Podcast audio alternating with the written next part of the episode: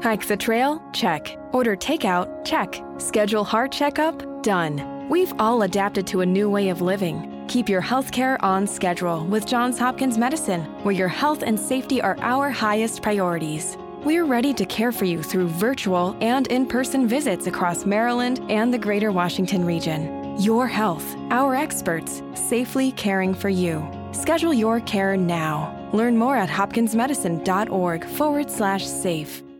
Hike the trail? Check. Order takeout? Check. Schedule heart checkup? Done. We've all adapted to a new way of living. Keep your healthcare on schedule with Johns Hopkins Medicine, where your health and safety are our highest priorities. We're ready to care for you through virtual and in person visits across Maryland and the greater Washington region. Your health, our experts, safely caring for you. Schedule your care now. Learn more at hopkinsmedicine.org forward slash safe.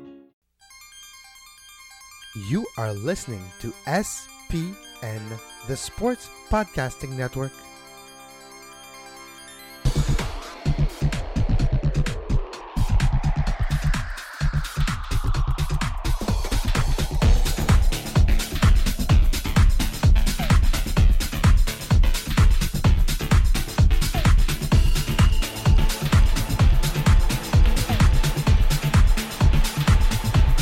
Welcome to another edition of Two Up Front presented by ShopFutsal.com. I'm Baxter Colburn. And this is Simon Provan. Well, good afternoon to you, Simon Provan. How are we doing? I am doing good, Baxter. A little crazy. It's you know, it's summertime and people think, oh, well, it's summer for a college professor, time to relax. Now, it just beach. it just means I finally get time to catch up on all the chores at home that I haven't been able to do, like installing a new garage door opener. Oh, Uh, you know, I've never running- done that before. That's something to look forward to. Well, I, I took my time with that. Three days it took me, but I wanted to Three make sure. I, every single step I How did hard is it was to, the to install one. a new garage door It's, opener? it's actually not too hard now that I got it done with because I got to do another one for other garage door. Oh. Um, but no, I just I wanted to make sure since it was my first time doing it, I was taking it step by Makes step, sense. very slowly. Absolutely, oh, that makes sense. You know, you got to be got to be thorough, but at the same time, you don't, don't want to take too long. how about how like about that. yourself? How you doing, Uh, Baxter? I'm doing well. I'm doing well. Uh, those that probably have been attuned to our social media pages uh, know that my wife and I had an exciting announcement this week. We found out that uh, we are going to be having a baby boy in November. Congratulations! Thank you. We are very, very excited. I, I can't say the name that we are very much set on. I will say it does have some ties to the soccer world. So for anybody that knows me, when you do hear the baby name, at some point you'll be like, ah, well done, well done. So hopefully, hopefully. So uh, November 30th is her due date right All now. right. We are we're very excited about that and uh, very supportive, thankful for all the support as well that we've received. So thank you everybody well, for that. I tell you what, I'm I'm going to be very excited to have Pele on the show very soon. Pele Colburn. I'm looking forward to it.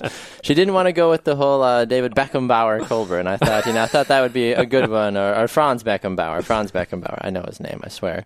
Emmanuel Neuer. That would be a good one. Or Zlatan. I wanted Zlatan Oh. Colburn, and she was like, ah. God bless you, Liz. yeah, we love her. We love her, but she said no to Zlatan, which is probably the first time that's ever happened. In any in Zlatan's life too, I'm sure, uh, Right. telling her no.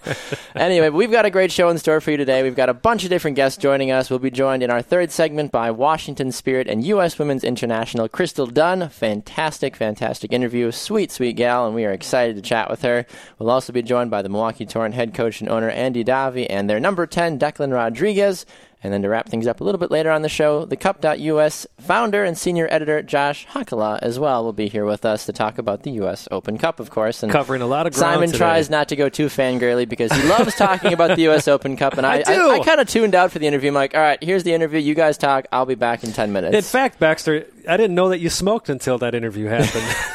Did a couple things during the interview. I'm like, come on, let's go, guys. Goodness, took a ten minute smoke break, and I came back. I think I did my taxes. Actually, the funny thing was, is Got af- my master's. a- after we hung up, Josh and I sat there and chatted. You kept even talking, more. yeah. I was like, we need to keep going, guys. We got to keep recording other things. I'm like, you guys want each other's numbers? You can text. It's no big deal. I think you guys can Facebook friends now. It's ridiculous. Either way, it was a fun interview. So we get to all of those later on in the show. But if you want to continue to listen to the show, which we are so incredibly grateful for, you can find us on Fridays on the Sports Podcasting Network at 11:30 a.m. Central Time and on demand on iTunes, iHeartRadio, and on Spreaker.com. And you can get all the latest information about the show on our website as well, www.wix.com backslash two up front soccer. And of course, we're on Facebook as well, Two Up Front. Just put that in the search engine and you'll find us there. We're also on Twitter at Two Up Front Soccer. He is at Baxter Colburn. I think I'm at Simon Provan. Is that how this I whole think that's Twitter usually thing how it works? works. Yeah, yeah. My mind's still in that U.S. We're Open adding, Cup. adding. I know you're still like Spider webs. Yes. Ah, let it go. It's okay, Simon. You can listen to the interview again later. You'll be just fine. Either way, though, we are excited. We've got a great show in store for you today. First thing we need to start off, as we usually do in the beginning part of the show, is go around the soccer world, see what interesting news stories are taking place, and uh, we're going to stay domestically for the moment as we talk about uh, comments that the legend Andre Pirlo made about Major League Soccer. Simon, he says that the league is too fast. There's too much running, that he says. And traditionally, from some folks, you might stand there and say, well, what's the problem about having a fast league? You know, it's more entertaining, you know, much more action. But the point that Pirlo makes, he says it's too fast from the fact that it's not technical. It's just a lot of Right. run and gun, hope for the best, maybe counterattack, maybe get a goal if you're lucky. He said there's not a lot of real skill that goes into it. And to be fair, from the opposite side of things, Pirlo is old. He's late 30s. He doesn't run very much. We've always, my friends and I used to joke about the Pirlo pace, have Pirlo pace during the game. He's got that little jog, the hands to his side, little jog, gets in space, pings the ball back, keeps doing a little jog, little jog. He's not much of a, you know, much of a runner, but it's a very physical league, and someone like him at the latter half of his career is not used to probably getting beat up as much as he did, even in Serie A. Those guys just don't hit each other as hard as what you see here in MLS. Right, Serie A, La Liga, those are leagues about finesse. Um, you know, what he says about MLS, you could kind of argue the same thing a bit with the Premier League. It's a lot more They've gotten a run and lot gun. faster, Right. yeah. Um, I have actually Baxter. I have no problem with anything that he said because it is true. Yeah. Um, each league is going to be different in that respect. I do think some of this is he didn't realize how fast this league is. Exactly. Oh, I agree with you on that one. Even like the the main I think quote that everyone's kind of honing in on. He says it's a very hard league to play and it's very physical. There's a lot of running, so there is a lot of physical work, and to me, in my mind, too little play, which makes sense. I mean, he's a very creative midfielder. He made his Exactly, life with right. pinpoint passes. You look at him, especially in Yankee Stadium. You go back to the NYC Derby there this last weekend. He didn't have time to do anything. Well, and that's part of what he's basing his experience on is playing on a field Yeah. that is so small. I mean that, that that pitch at Yankee Stadium, I'll say it, it's ridiculous. It's terrible. ridiculous how small it is. Plus you're playing on sod that's just laid over dirt, so it's going to be slippery. You know, so he's uh, at least half of his games are you know played in this park that exactly, soccer which just should be completely happening in. limits him as a whole. And he does go on to kind of clarify too, because he realized that he may have offended some people, and he said, Nah, whatever. "Yeah, exactly." He's like, "What I'm talking about is actually a system or a culture. I don't mean that the level of technical skills are low, which I agree with. I think the league has gotten a lot better with recently." He said, "I just mean there is a cultural void that needs to be filled," which I agree with. And here's the thing. People need to get over the fact that this league is only 20 years old. Exactly. People need to get over the fact that soccer was reintroduced in this country in Mm-hmm. 1970, then it died out, and really, for all intents and purposes, it wasn't until 1994 Oh, that yeah. people started to go, "Oh, The World Cup this year, yep, is soccer." it back. You know, so you can't force a soccer culture on a people. It has to come with time. Exactly. So that's the only thing I have a problem with is when you say, "Well, I'm just talking about that there's no soccer culture and that's that's got to happen." Well, it will. It has to. You know, Mm-hmm. Exactly. Eh, eh, but you can't. You can't just say, "Hey guys, we need a soccer, soccer culture," and people go, "Oh, okay." All right, perfect. Here it is. Right? Ta-da. I mean, what No, happened at. TFC was organic. What happened in Seattle was organic. What happens in Portland, it's all organic. Exactly. And, and we do have They're not going out we paying people to put butts in the soccer seats. culture. They're like, look, we want to be there. That's why people like the New England Revolution are still aren't that popular, is because the culture in that area. They're still very much whole New England Patriots, Boston Celtics, Bruins, everything else. Soccer is just that the Northeast is just a hard area to put soccer. I feel like Well, it- at times. and what's interesting about that is is the history. Here we go again. Yep, the exactly. history of soccer. back in the when the U.S. Open Cup first started. That's right, right. Bethlehem Steel. Bethlehem Steel, Yep, five exactly. titles, right? But but it, it's just a you know a side note. Sure. There. It's interesting. Now I do agree with Pirlo though. The the development in this country has to happen. Has to happen. We had uh, Travis Lang. Uh, shout out to you, Travis, for this great comment he made about um, teaching kids early on how to play the game. I agree with everything you say there, Travis. So this next comment I'm making is not about you, but I want to tell all the fanboys out there that go on ESPN FC, that go on MLSsoccer.com. They haven't visited our site yet, but Yep. uh, their comments are always about the development in this country sucks. You know, we need to get coaches who've played professionally. And I challenge those guys to actually get involved in the game. Exactly. Because the development is happening. Baxter, you know that I coach my daughter's team. Yeah. I tell you what, man, I am so proud of those girls. They Yeah. play a year up. And, you know, like this last weekend, yeah, we won a game. The weekend before that, we lost a game. I don't part care the about game, the, I don't care about the wins and losses. Exactly. What I Especially care at about this how age, yeah. right. But the thing that that does kill me um, is is development is happening in this country, and for people to say, you know, we just have too many moms and dads coaching soccer. Listen, there are a lot of moms and dads coaching now that are former pro players. I was going to say, I feel like gals like, you know, Julie Foudy and Leslie. I mean, Leslie Osborne's not a mother right now, but you talk about Michelle Akers and other ladies that, you know, are mothers now that have retired from the game. Or even people, I'm sure like Sydney Leroux is going to probably coach at some point as well, too. She's a mother. Are people going to say, no, we don't want you with your extensive soccer background and resume? It's like, come on. Those sometimes are the people that you want the most. Yeah, sure, yes. Okay, my daughter or my son, yes, is on the team. I understand how that looks at times, but still.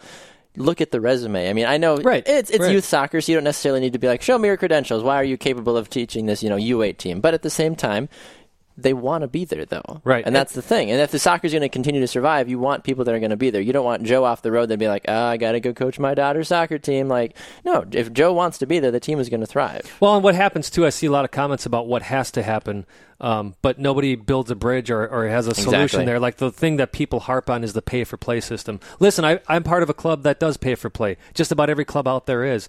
I'm totally against it. But here's the problem.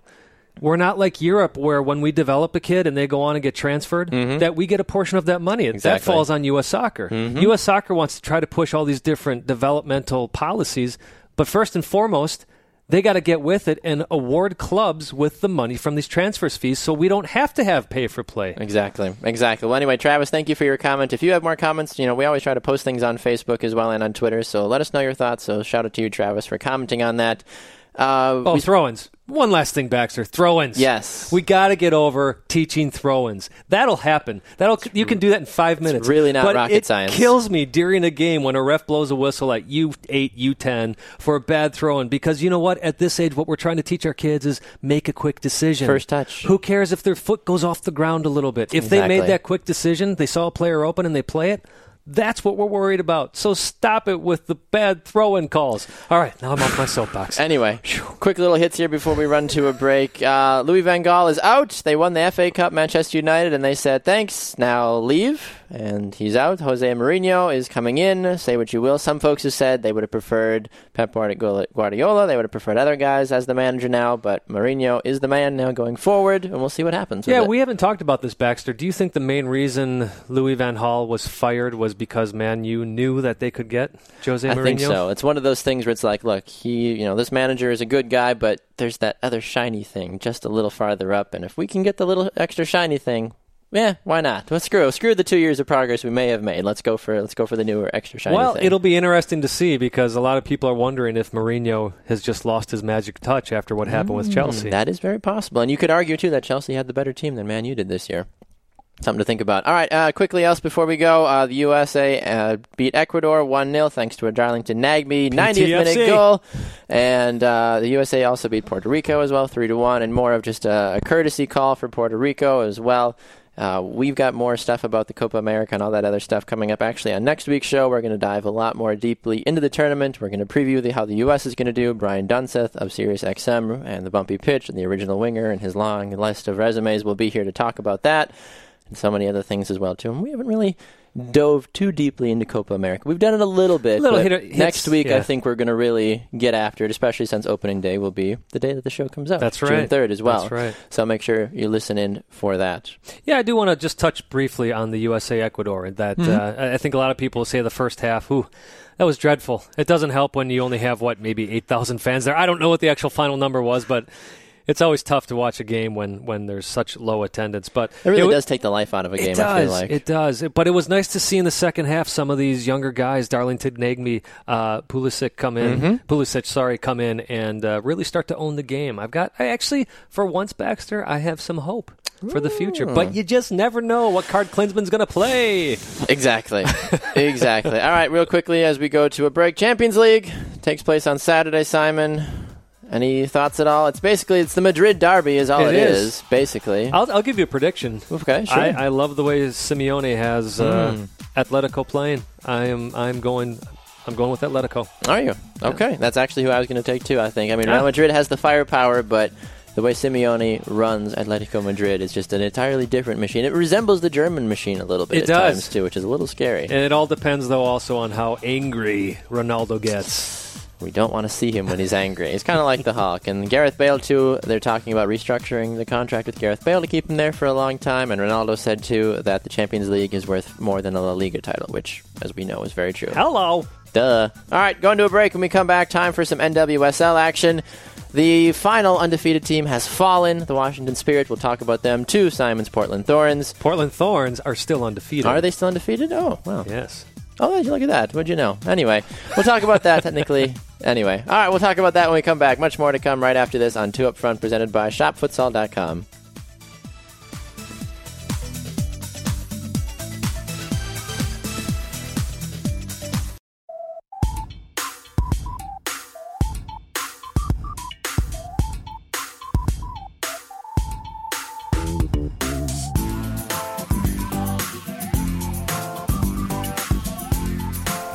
Back here on another edition of Two Up Front, presented by ShopFutsal.com. I'm Baxter Colburn. This is Simon Provan. Just a reminder in our next segment, the woman, the myth, the legend, not the man, the myth, the woman, the myth, the That's legend. right. Crystal Dunn will be here with us from the Washington Spirit. An exciting interview you're not going to want to miss. As we mentioned earlier in last segment, such a, a pleasure to get to chat with her and someone that you definitely need to keep an eye on too as she moves up through the U.S. women's national team ranks. and just you know, great energy and just a such a smart player, smart Yeah, person. just a as, sharp. Yeah, We, we said that was like the first thing we said after we got off the phone with her. Like she was sharp, like Yes. just very in into the know of what was going on, and it wasn't one of those. Sometimes you get those interviews with people where it's like, yeah, here's your carbon cut, you know, answer, blah blah blah, and she was like, no, this is what it is. This is how I feel. This is what's going on. Let's move on. I'm like, okay, sounds good, perfect. Right. Thanks, Crystal. You know, she was a ton of fun though, so we were thrilled to have the opportunity to speak with her. So you can get that in our next segment. All right, Simon. Speaking of the NWSL, let's talk. Let's take a look back at the week that was. The Houston Dash, the team that I've officially announced that I am supporting in NWSL. They lost, unfortunately. did They, lost a late a late match uh, to the Orlando Pride. To be fair, the goal that was scored was a world class finish that I don't think anybody could have scored, regardless of how good of a goalkeeper Lydia Williams is for the Houston Dash. Either way, though, the Dash as a whole, I've, I've pretty much watched every single game of the season of the Houston Dash. I don't know if it's the fact that Carli Lloyd is gone or what the issue is, but this offense cannot put it together for some reason. Rachel Daly, she started off the season hot. She can't seem to find anything moving forward, and the Dash look very slow, very disorganized, and just can't, frankly, complete enough passes and even finish off their shots at the end of the day. Yeah, it's it's interesting. Just uh, you know, we're we're seeing this in MLS with a few teams too. Of just, it's almost as if teams are just trying to find their identity at this point. Yet, you know, it is it is not a terribly long season, but but one of the longer seasons Sure. in uh, professional women's soccer. I mean, I've heard people mention that too before. Yeah, it's a longer season than what some of them play in, Right. in their other leagues. Right, right, absolutely. So it's you know when when you do have a player like Carli Lloyd go out, that is a huge blow to your It team. is, yes, and it so is. you know as, as they were just starting to find themselves, now it's almost like they got to step back and go, okay, now who are we? Exactly. Well, I mean, Houston is blessed though to have so many different attacking options on this team though through the midfield and offensively as well. I mean, but even still though, when you have you lose a, a player like Carli Lloyd, we maybe really are seeing the long term effects of not having such a dominating presence in the midfield for the Dash. Well, and I think it speaks a little bit to depth as well. There, Baxter. It does. Yep, I'd agree with you on that one. But congratulations to the, the Orlando Pride. They are now four and two. They jumped to the second place in the NWSL power rankings as well. Ashlyn Harris doing a fantastic job. She's trying to win that second spot. Only two goalkeepers go to the Women's Olympics this year. They they have three on the roster, but only two are technically there. And one of them's kind of an alternate. So she's doing everything in her power because unless Hope Solo gets injured before the Olympics, it's going to be Hope Solo number one. And then will it be Alyssa Naeher? Will it be Ashlyn Harris? Right. Ashlyn Harris and Alyssa Naeher both doing exceptionally well because if you look at the top two and three teams, Orlando Pride, Ashlyn Harris, Chicago Red Stars, Alyssa Nair, they're both doing exceptionally well so far this season. So we'll see if that ends up working out for them. Uh, Saturday ended up being the games where everybody decided to score. Everybody decided Everybody, to score. even even those on the losing side, Even those on the score. losing side, it was an absolutely chaotic day. The Washington Spirit beat Sky Blue FC five to two. Five to two. Up until this point, I don't think any game had topped three goals so far in the season. Up until this week, Just just to clarify, Baxter, uh, Yes. I know you've got Washington on your mind, but it was Western. I'm sorry, uh, New York Washington- Flash. Did I say the Washington New York You- Flash? You, you said no. You said Washington Spirit. did I? You Oh, did. See, they're right Yeah. underneath that on my Yes, sheet. That's yes. probably what Western it was. Western New York Flash beat Western Sky New Blue York FC Flash. in uh, what is. You know, you could almost consider this if if there is a derby in Sure. NWSL, this is it. Sky Blue obviously playing out of I shouldn't say obviously. Some people don't know they play out of Jersey, and of course you got Western New York Flash there, Right there as well. Uh, Well, you could yeah. make an argument though too about the whole Portland Seattle thing too. Well, that's true. I'm sorry. I'm sorry. But I- yes, I know, I know what you're saying. though. I mean, you've got Boston right there too. Those three teams in that general vicinity could all convolute. And Washington's right there too. There's really like a four pocket of Yeah, I'm just right thinking. You know, the few months that I spent in Jersey, how sure, Jersey, you know, you're from New Jersey, you don't like anybody from New York. You're from New York, all you do is make fun of people from New Jersey. And if you're from anywhere else in the country, you make fun of both places, basically. but yes, the Flash, they got a 5 2 victory. That certainly helps them in the table standings as a whole. They continue to move up now. We'll see if that ends up being a good thing for them. I mean, with that now, they move up into, I believe, fifth place now with a 3 and 3 and 0 record. Eight goals for, eight goals against. They've won. They're one and one at home. They're two and two on the road. Are You they consistent? Eh.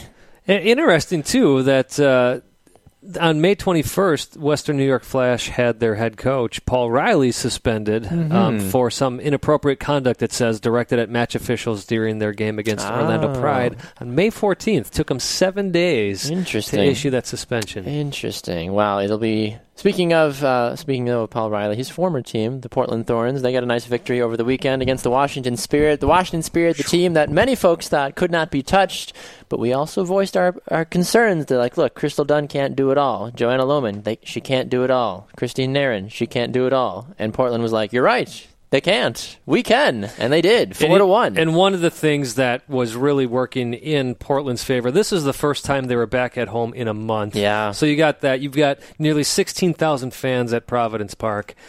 You got Washington Spirit flying high. Pun not intended. That And is there goes my watch. Uh, pun not intended. It's bomb but, in the uh, studio. But any, anyways, uh, you know the Spirit do have to make that big trek across this large country of Mm-hmm. Ours. true. So a lot of stuff working against Washington, and actually how well Washington's playing, I think, kind of worked against their them. first loss of the year. Yes, yes, and and Portland.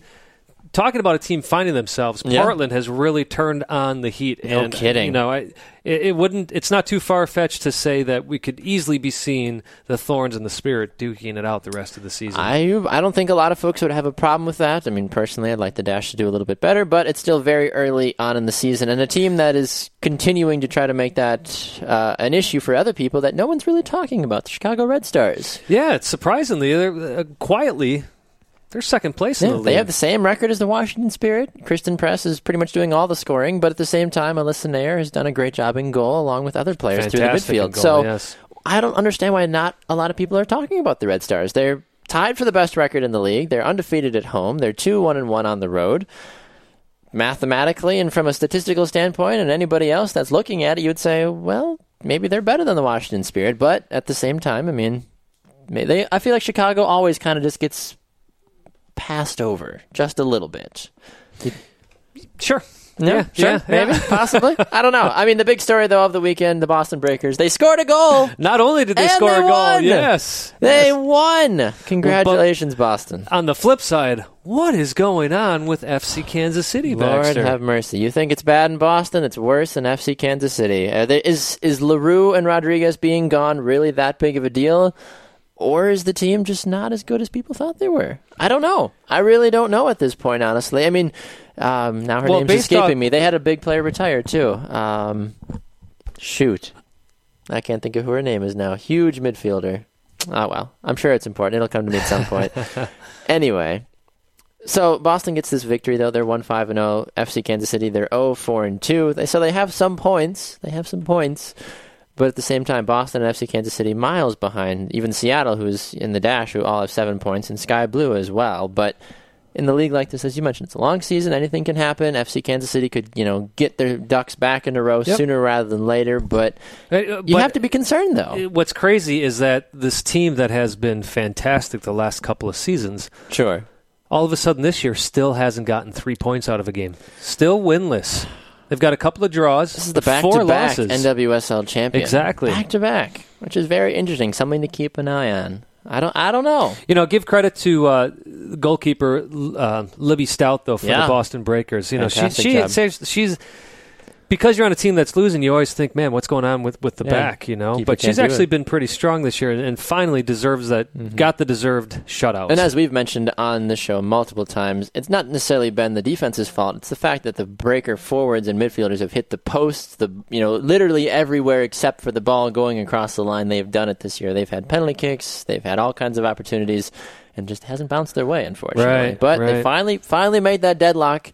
Maybe Boston starts to surprise some people now moving forward. Now that they've finally broken through and say, "Hey, we can score, we can win." Watch out, world. Maybe. I know it's a little far fetched to consider how well some of the other teams have started, but we'll keep an eye on that. One other thing we want to make mention of before we run to a break uh, Amandine Henry is the new signing for the Portland Thorns just a couple of weeks ago. She says uh, she had some. She uh, had a comment this week that a lot of folks in the women's soccer world are excited about.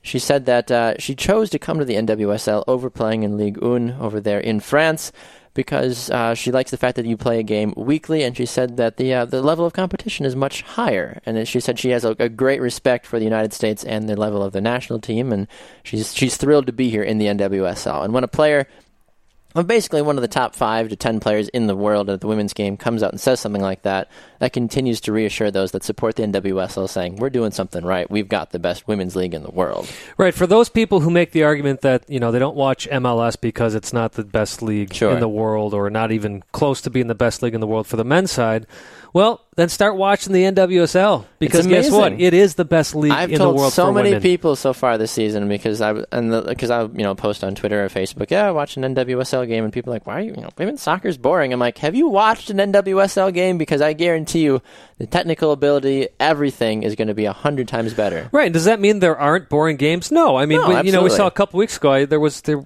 I can't even remember which game it was, Baxter, because because it was pretty darn boring. But guess what? You're going to get that in every league. You know, Exactly. if you're watching Aston Villa play a. Uh, well, Sunderland earlier in the season. Sure. That's a game I turned off.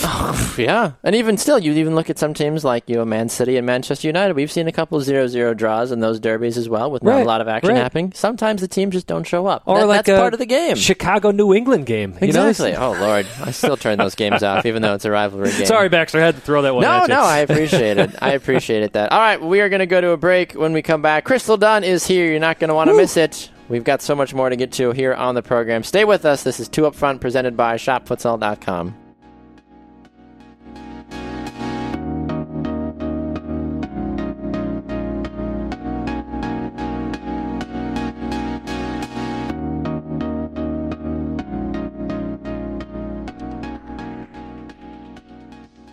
Welcome back to another edition of Two Up Front, presented by ShopFutsal.com. I'm Baxter Colburn. And this is Simon Provan. Well, Simon Provan, we are headed back out east. We get to go to Washington again. We had a couple weeks ago, we had a chance to speak with head coach Jim Gabarra of the Washington Spirit.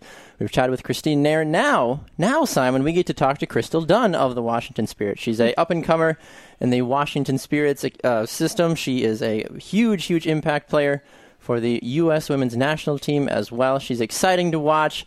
She's very nice as well. And now she's here on Two Up Front. Crystal Dunn, welcome to Two Up Front. Hi, thank you guys for having me. You are welcome, Crystal. We are excited to have you on the program. Uh, as you've as you just heard us talk about, we've had a couple other folks from the Spirit on, so we are excited to continue the the tradition of having Washington Spirit folk here on Two Up Front. And uh, someone like you, Crystal, carries a lot of weight now in the soccer world for not being very old. Crystal, how are you handling all that pressure so early on in your career? Yeah, um, it is a lot of pressure, but I think it's important to kind of, you know, not let external factors kind of affect my game or, you know, my mood going into games and and things like that. Um, I think there's always going to be pressure, but of course, pressure makes you better. It makes you, you know, feel on edge and makes you care about, you know, what you're doing. So, you know, pressure is not all that bad. I think it's, it's, it's if you can handle it and manage it, that's um, obviously what can bring the best out of your game. And um, I think that's what it's been doing. So, speaking of pressure, Crystal, we, we can't help but ask about what happened this weekend. oh, gosh, if there was any question to avoid, that was it. No, um, yeah, you know, Portland played a really great game. I mean, they were super physical, super aggressive off the start, and um, for us, we just, you know, we never. I feel like we never woke up. You know, it was only until the second half that we were like playing with urgency and playing like you know we really cared about being in the game. Mm. And you know, at that point, it was too late. We were down 3-0 in the first half, but you know, a lot of those goals were totally, you know, huge errors on our part. And you know, whether it's the first defender or the second defender or third defender, you know, it was it's a it was a collective as a team effort, obviously. But um, I just think that there were so many errors on our part, and um, Portland did a really good job of just putting them away. So you know, before we knew it, we were down 3-0 and you know, just one of those games. Well, So and it, it certainly it's doesn't. unfortunate. Yes, and it certainly doesn't help. Uh, that, that was the one thing I, I noticed watching the game is that it seemed like the Spirit did themselves in more, not to take away from Portland's game, but that you guys did do Uh-huh. yourselves in more than um, the Thorns pressing on you. For example, you know, Yeah. goalkeeper going for a clearance and bouncing off a defender, Uh-huh. going in your own net. Yeah. We've all had that tough. happen more than once. Yeah, Crystal, you had Yeah. a, you know, you you showed. No pun intended. You showed your spirit in that game, though, with that amazing assist that you had, taking the ball down on the right, uh, fighting very Yeah. strongly off a defender, getting the ball in there, and, and uh, of course Joanna Lohman with with a fantastic goal as well. Does she know how Mm-hmm. to score okay goals? Because every time I feel like she touches the ball, it's always either like a bicycle kick or some diving Yes, shot here or whatever. Like wild goals. Yes, she's like so known for just like throwing her body in the game, and she basically, you know, represents that with all her goals. But it it was awesome. she really does. Um, She's fun to yeah. watch. She is fun to watch. I'm just so happy for her, and like, um, it's just great to be on a team where, you know, you guys we just spoke about pressure, and I feel like going into this this this year was a lot of pressure on me to perform the way that I did last year, and you know, score a bunch of goals. And you know, obviously, I haven't scored a goal this year, and that's not weighing on me, but it is kind of like something that I do think about from time to time. But you know, if I'm on a team where everyone's getting involved and everyone's scoring and we're winning games, I can't hang my head about me not scoring. And I feel like that is something that I had to go through this year is feeling like, you know, the media is trying to make me feel like I should be upset about not scoring goals, but I was like, my team's in first place. I'm assisting some goals. We're winning. Like, who am I to be, you know, sitting in a corner pouting because I didn't score? And I feel like, you know, just having Jo on my team or having put the ball away is something that, you know, I'm very grateful for. It just means that I don't have to be that person scoring and I'm already having targets on my back. So, you know, it's very helpful having others contribute. Yeah, it's especially obviously the pressures there. NWSL MVP last year, and uh, you know, mm-hmm. being in, being in a league, you're named MVP, and yet you you know you're playing in the best league in the world for women's soccer. You got Kim Little, who was named BBC America's English mm-hmm. Football Woman Player mm-hmm. of the Year. Incredibly talented. Of yeah. course, all you know, many of your U.S. women's national teammates. So I, I can understand where that pressure is coming from. Well, speaking of pressure too, as a whole, Crystal, uh, you mentioned about being for the Washington Spirit. You mentioned about being the the uh, defending MVP, but now we kind of zoom out a little bit, and now we're on the international stage. For someone like yourself, even though you're one of the younger folks on the team, you still carry a lot of weight at the international level, similar to some of your other counterparts that are still working their way through the system as well, like Morgan Brian and Tobin Heath. But you, you made the roster for the two Japan friendlies coming up here before uh, the final, you know, reduction down for this uh, for the Olympic Games in Rio. What does that mean to even be the fact that you're in consideration to go to something like the Olympics? Um, it's such a really great, you know, just thought to have. Um, I feel like it's so hard to even focus on the Olympics throughout the season so far because we've been having game after game after game, and you know, it's sometimes you kind of forget about the fact that the Olympics are coming up because you're so focused on the game that's coming up in a couple of days that you know you don't want to take your mind off of what's in front of you. Um, you know, national camp is coming up Friday, and the girls haven't been together in six weeks. So this is going to be really crucial for us all to be able to get back on the same page and, you know, focus on the U.S. national team instead of being with our club team. So, you know, for me, I'm super excited to be in consideration, obviously, of making this roster because it's an 18 person roster. It's very tiny. You know, getting cut from a 23 person roster um, last year was hard to take. And, you know, just this roster being just smaller is, you know, is way harder, I feel like. So um, for me, to even be in consideration. I'm super super excited about that. Um, you know, I just feel like I've worked my butt off all all year. You know, ever since last year, I feel like you know I've always been trying to prove you know that I belong, that I can you know play at this level, and you know I think I've done that. You know, I might not start every game with the national team. You know, there's games that I might not even play, but I feel like the moments that I've been given with the team and the minutes that I've been given, you know, I've been pretty happy with with what I've been doing, and I think that's basically all that I'm focusing on going forward. Is you know whatever minutes I'm given or whatever playing time I'm given, I just make the best of that opportunity. Talking with Crystal Dunn here of the Washington Spirit and U.S. Women's International Team on two up front. Crystal, I feel like the stars maybe aligned a little bit for you, especially for the Olympics this coming year, with uh, more well known players like Amy Rodriguez and Sydney Leroux both being out uh, for other reasons, which kind of left the mm. forward pool just a little a little depleted. Which it's hard to call it depleted because you still look at the names that are still around, and just any other national mm-hmm. team would be kind of like, well, how is that depleted? Because you know, there are some fantastic mm-hmm. ladies still around, but because there's only four of you battling now, instead of possibly what would have been maybe six or even seven, depending on if others would have been called in as well. I feel like that does improve mm-hmm. your chances a little bit, but it's a fine line. I feel like for for a team that we all know is so closely knit like the U.S. Women's National Team, because obviously so many of those ladies are your friends. But at the same time, you're all still trying to go to work every day, and you're still trying to compete for a job at the end of the day as mm-hmm. well. So, are there little things that you're trying to do here and there to, you know, put yourself a little bit farther up the totem pole at all, or are you just hoping for the best?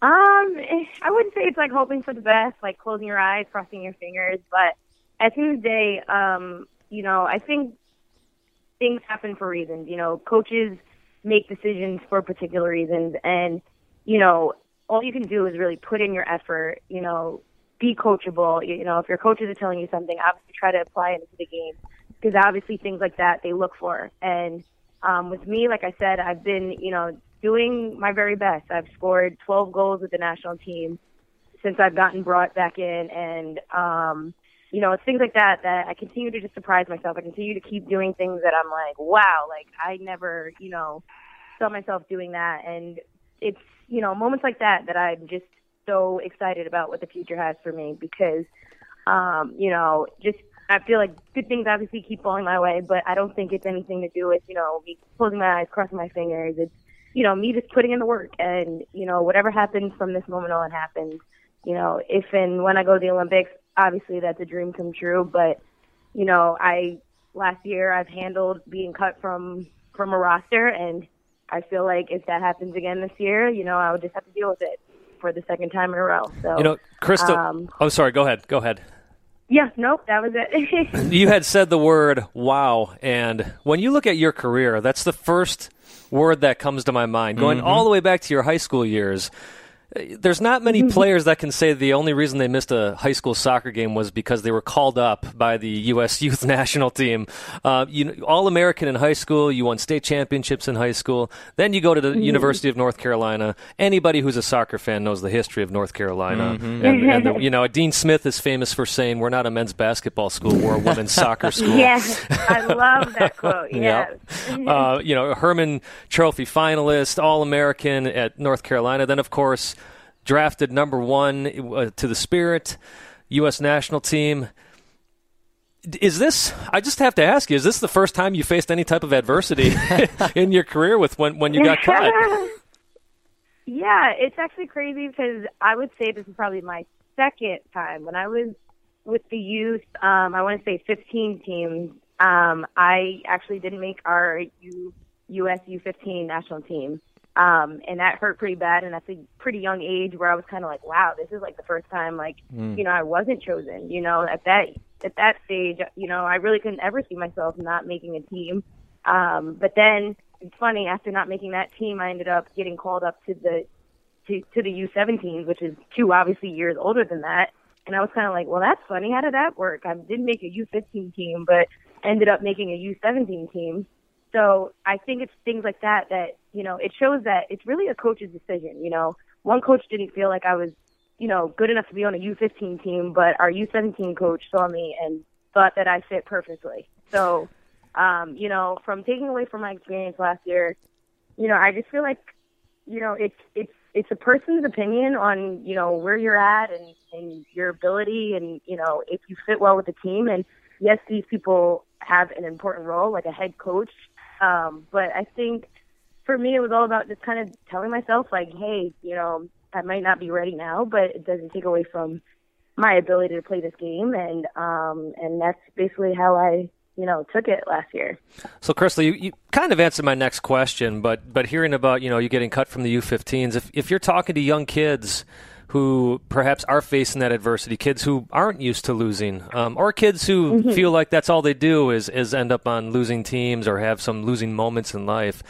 Would mm-hmm. you would you add anything to that message, talking to them and saying, "Hey, that you know, don't let this define you." Yeah, no, definitely. I think that is the most important um, lesson that I have learned through my experiences.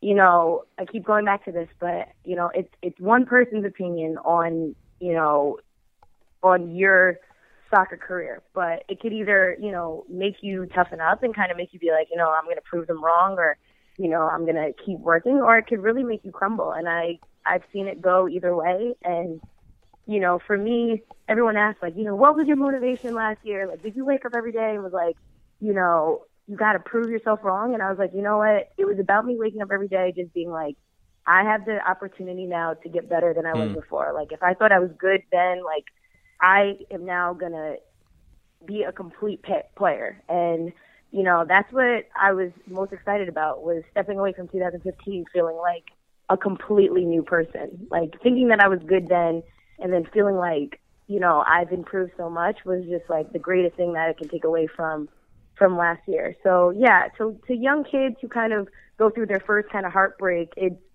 I just want to tell them like your career is going to be so long playing this mm, sport. Right, so if yep. you sit and pout at age like 10, 11, 12, 13, like you have a very long career ahead yep. of you and there's going to be some more down the road. So, you know, you got to learn how to deal with it then so that you're prepared later you know awesome that's that's such a great attitude to hear um, again especially from somebody who's as young as you are uh, crystal this weekend the spirit are playing the houston dash a team that really is up and coming in the standings go dash um, mm-hmm. I, i'm assuming obviously you won't be there because you'll be at camp is that correct yes Mm-hmm. So do you mm-hmm. do you have an opportunity then to at least check in on the team while you're at camp, or are you pretty much just so focused on what's going on at national team camp that you don't really get a chance to get away and check in with uh, with your club team?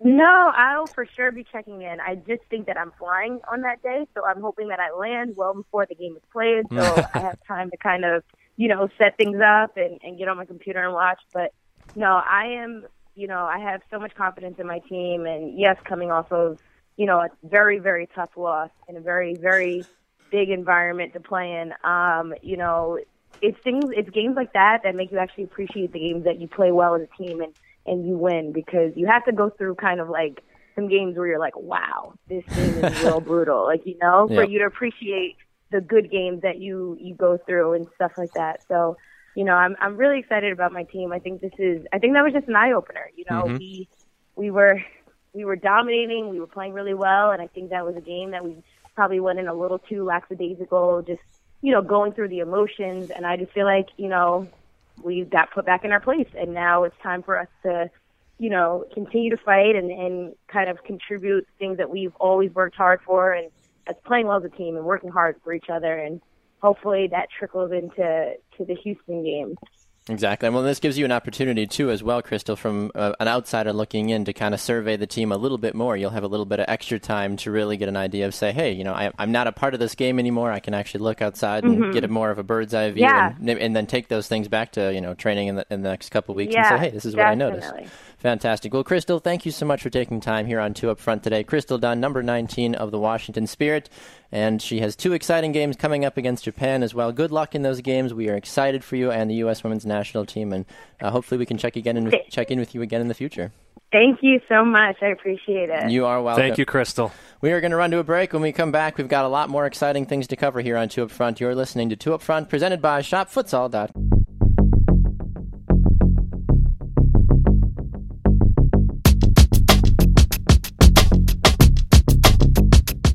Welcome back to another edition of Two Up Front, presented by ShopFutsal.com. I'm Baxter Colburn. And this is Simon Provan, now on the telephone. Simon, why, you were literally just here. Where where did you go? I had to jump out, and, uh, you know, after talking to Crystal Dunn, I, I, I needed to quench my thirst with some Crystal Light. Baxter. Oh, terrible. That is absolutely terrible. Hey, I'm a dad. I get the right to tell dad jokes. You Hey, like, I, I'm a dad. I, months, right? I'm gonna have to wait for your. Uh, I'm gonna have to get the official Simon Provan dad book when I become a father officially here in November. Simon. Yeah, I'm going to call it the Groaners. I like it. Well, Simon, we are excited. We get to welcome in uh, head coach Andy Davi of the Milwaukee Torrent and the number 10, Declan Rodriguez, to the program now to get an update on the season and the uh, exciting things coming up. Andy, Declan, welcome to the program, gentlemen. How are we doing today? Good. Thank you for having us. You're very welcome. Andy, nice to see you again, sir. How, uh, how have things been? So good so far. Thanks for having us. So again. good so so far. far. So far, so good. So This far, way. so good. This So way. good so far. No, Depending on how you say it. All good. Season started. Um, everything is good. Everything is So- good. You've got your first official victory this last week and a 2-1 victory as well. How how did it look being there live and in person and getting to see the team come together like that? It was. I mean, it was good to see, specifically when you see you have some results in the preseason where where you normally think the results are not the way you wanted it, but even that everybody knows they don't really matter because what matters is the season games. Exactly. Um, we drove Friday, Friday afternoon. We drove up to to Minnesota. It was a nice bus ride. Dinner on the road. Spent the night there. Um, I think the the preparation for the game was good. Or Declan can say maybe later something about this. Um, then then you suddenly arrive in Minnesota and you have this this weather here, and suddenly you play boom in 80, 90 degrees on the field. Um, from the first minute of, of the game, we were in charge of the game. We scored pretty fast, created good chances to score a little bit further, and uh, then in the second half, never in. We were in charge of the game, controlled the game without really creating some more chances in the second half, and boom, six minutes before the end, they get a PK. Uh, guy just takes 50, 60 yards, could could dribble through the whole field, and then in the box there was a light touch. Could give it some some reps would give it, some reps not, but at the end, uh, in the 92nd minute, our new addition, Drew Ruggles, scored the the winning goal. So then you can uh, imagine that the drive back was uh, pretty fun. It certainly makes for a much better time, I feel. Like going on the road that first time together, not only do you get to bond as a team a little bit more, because all your games have been in the vicinity, basically. You played Whitefish Bay, you played at home a little bit, you've been all over the place, but you haven't gone that far, spent Right. that much time together as a team. So you really find out more things about your players and you know about the organization as a whole. So Declan, from your perspective on the field, you had the opportunity to obviously be a part of the game, you know, see how it all played out. You've been with the team since the beginning as well, too. Yeah. Getting a victory like this in game number one, what's the progression that you've seen as a player on the field since that first game all the way to now? Well, I definitely think we've like gotten to know each other more as a team, and as we started to grow, it's just t- is a different mentality when we step on the field during a season game compared to exhibition game. I mean, everyone's still getting to know each other, positions are changing, but once like points are on the line, I definitely think people stepped up in certain positions and made it happen. We scraped it out. It wasn't by no means a big score line, but Well, wins a I win, mean, though, a win's still. a win, exactly. Exactly. So, and it's great to have that, and for Davy as well, in the Torrent organization. So Yeah, I- I'm wondering, uh, you know, how big was it to have a number 99, James Weber, back on the field? Well, I mean, James is obviously um, he. You know, he can score out of every situation, and even if he doesn't score, he creates he creates chances for his teammates, and he runs, he works his rear end off, and I mean, with his with his injury, with his inflammation of his IT band, well, it's basically something that will never really go away. Uh, needs a lot of preparation. I mean, he's he's before every practice. He's 30 minutes there earlier to work with the trainer, massage the knee, and he get he gets all the time ultrasound. And it really it takes for him a little bit more to get game ready than uh, obviously for all the other guys. But again, there's a reason why he's a team captain, and exactly exactly um, that's exactly what what we need and what he does, and he does a great job. He's really risen to the occasion, I feel like, the couple times he's been on the field this year. He hasn't fully been, and I'm curious to see what a fully healthy James Weber looks like because we've seen the, the injured James Weber score a couple times this year. So that's he- good. That's good things for you to keep an eye on, at least saying, hey, once he's fully healthy, we might The- get an even better version of what we Right. see. The games he played, he scored. Yeah, what's that's a great for as a coach. You're like So, perfect. That's what you Put need, him in. right? Exactly. And, uh, Yeah, but also otherwise, I mean, it's it's, it's even with this injury. I mean, I can take you also. Uh, we talked about on the way back about uh, Stuart Grable. I mean, he's injured. He came in from from uh, with an injury from the, from the wave season, Hmm. and um, but he is there at every practice. He make the drive with us to Minnesota. I mean, uh, character of the team shows really in those in those situations Hmm. where you know, okay, is a player committed? Is he not committed? Is he committed to the other time? I mean, I mean, Stu is uh, he fills up the water bottles at practice. He does everything. He at the game in Minnesota, he he he took the stats for us and everything. I mean, absolutely committed, and and this is just great to see. Yeah, so I guess the the opposite of that question is, or not even so much the opposite, but do you have an update on Ian Bennett's uh, injury that he picked up on international duty with the Canadian football team? Uh, Ian started practicing with us again on Monday. Oh, good. So That's he's good. It, it was not it was not a bad injury, but he, it really took him like two weeks to sit out. Um, I don't know, ten days when he came back. Yeah, he sat out for ten days, and um, he looks good. He runs normal, and we actually practiced last night in inside because of uh, of the thunder and the lightning, and uh, he looked good. It's so nothing to worry about. So he is back um, with Bojan Jovicic. It looks like he's out for the season. Oh, really? Okay. Yeah, he has a he has a tear in uh, in his um, adduct, adductor muscle. Hmm. Uh, looks also that he has probably um, a sports hernia, so it doesn't look good really with him. And with with Stu, talk with Stu about a little bit. Um, he does his physical therapy, and the goal is we have the hopes that he can really play the first home game. Hmm. How how much of a, a loss is that injury that You said to to Bojan. Well, I mean, Bojan is one of the of the most experienced players on, on the team. I mean, he was a former U.S. national player. Mm. I mean, that says it all, right? That with does. his experience, with a really, he's a real number ten. Uh, of course, th- this is a loss, but so far the team stepped up. Um, I mean, it's it's always different if you have a guy like him playing already, and then suddenly you lose him. Mhm. Basically, Bojan was not a couldn't play at all so far, so it doesn't affect our game of play right now. Okay. It would be different if we would play it like five, six games and suddenly, boom, he's gone. That somebody else have to step up. But we know, we knew from the beginning he's not there, so we don't know. There was for us basically nothing that we needed to adjust. Sure. Uh, no, that makes sense. And you've got a lot of uh, upcoming games as well. June 4th is your next game. You guys will travel down to Chicago to take on the Chicago Mustangs. And then your first home opener, the one that a lot of folks are really excited about at Uihlein Soccer Park, you take on the Minnesota Twin Stars again. From a from a soccer perspective, everybody loves a good rivalry. I know it's still very early. I know you've only really played one team in the general vicinity that you could start to even think about a rivalry before you take on Chicago and these other teams as well too. But are you? Is there a team is either you have started to form something of a rivalry with, or is it still way too early to even think about that? Or even a team that you'd be like, you know what, that'd be great to form a rivalry with this guys. I just think with the history with the Milwaukee Wave and the Chicago Mustangs and Mm. Milwaukee and Chicago in general, Yes. I think I see as a real rival, I would see the Chicago Mustangs. Nothing against the Twin Stars or the Cross. And we have next year already, we know we have already two more teams coming in. But I think just from, from historical point and with Cubs, Brewers, Wave, Mustangs, Bears, Packers, I think uh, that will be probably the rivalry that you want to have. Yeah, and that makes sense a lot too. And it's only an hour drive too. At the same time, it's Correct. not that you know four or five hour drive that you have to make you for the Mustangs. It's like, hey, I'm just shooting up or shooting down Correct. to Chicago or Milwaukee. You're going to go check out this big rivalry game.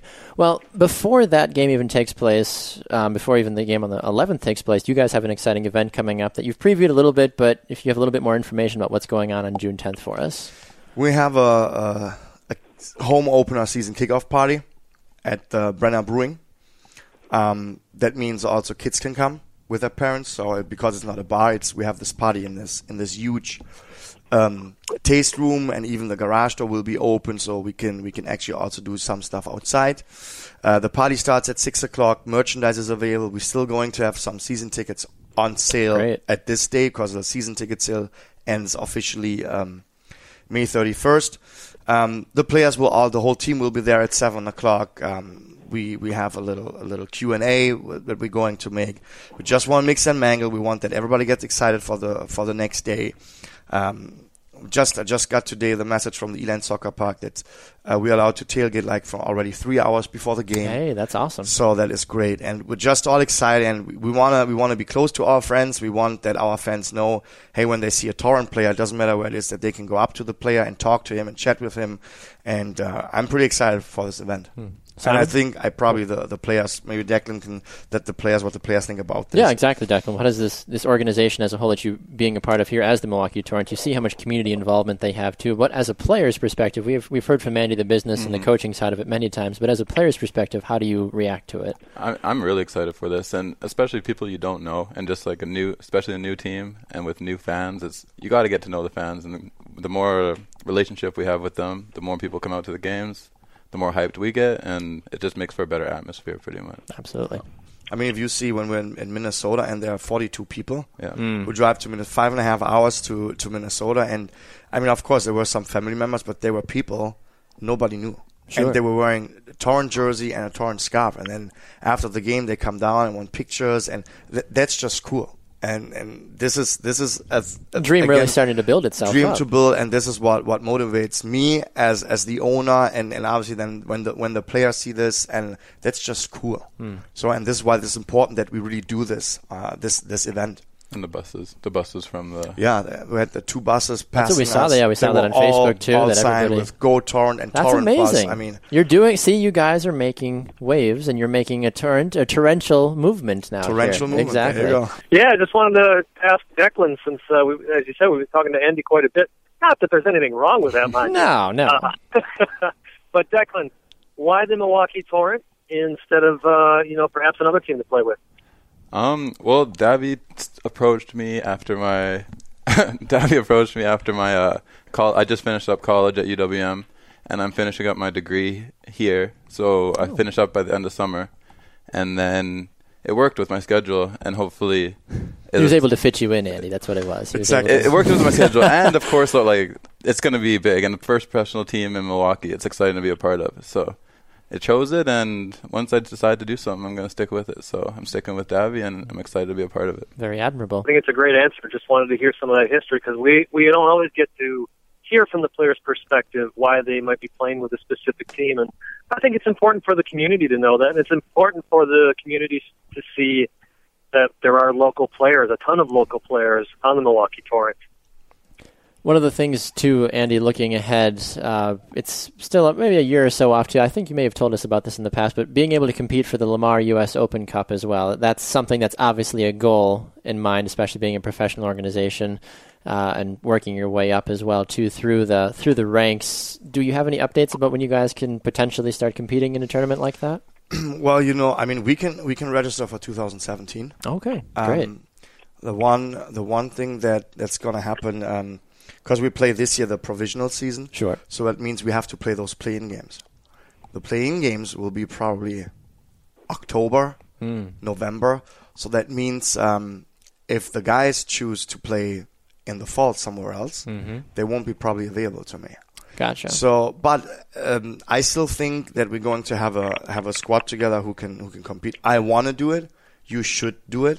It's it's a great thing. People like the the Open Cup. It is it is a great way also to to present yourself on an even more uh, national focus.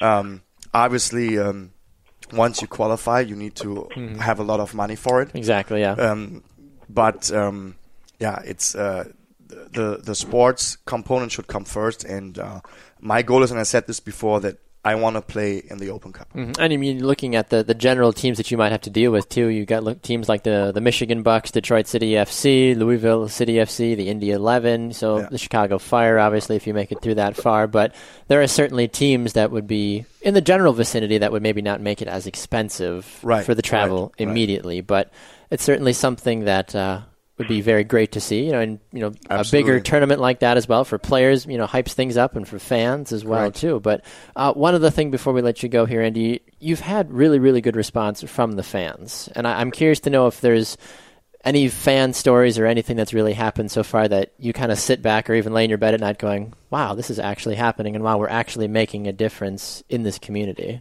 In terms of like bringing soccer and just even your outreach too. I mean, I see players and you guys all the time are at schools reading books to kids. You're doing all kinds of stuff like this, which is very admirable. Well, it's um, like I said, you, you guys know how much I have I have going on. I still do really don't have the time to sit back and breathe in and really think about what's. I mean, like I said, when when it's it's cool when when we went to Minnesota and this was really the first official match And then after the game, it got a little bit sentimental. Um, it's just in, in that moment. But I, I seriously still do not have the time when I'm at home or to sit back and say, wow, you really did this alone. Um, getting all getting all the sponsors in, not really with a lot of support from, like I said again, from from the town of Milwaukee or or other other clubs. Um, yeah, but the people want it, and like I said, I said this before. It doesn't matter if it's one, ten, hundred, or a thousand people in the stands. Mm-hmm. You have to do this. I mean, I can tell you what what I where I really thought few few days ago when I thought, wow, this is great. I got a phone call from Admiral, and they said, hey, we have we have to reorder those those patches for you. Hmm.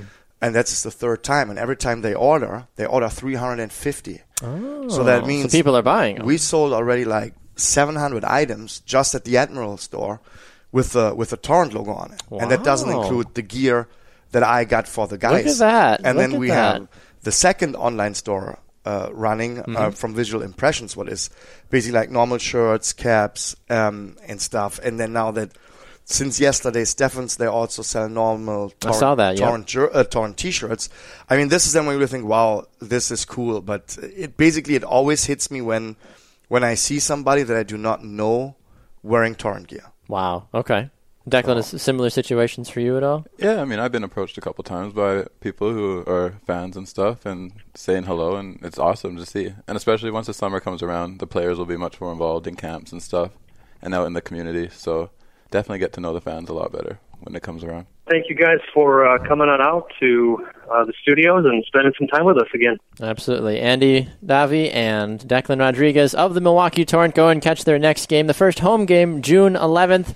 If you feel like traveling down to Chicago as well, why not Saturday, June 4th at 7 p.m. as well against the Chicago Mustangs. Andy Declan, thank you so much for being here with us on Two Up Front. Thank, you for having us again. You are welcome. All right, we are going to run to a break. You're listening to Two Up Front, presented by ShopFutsal.com.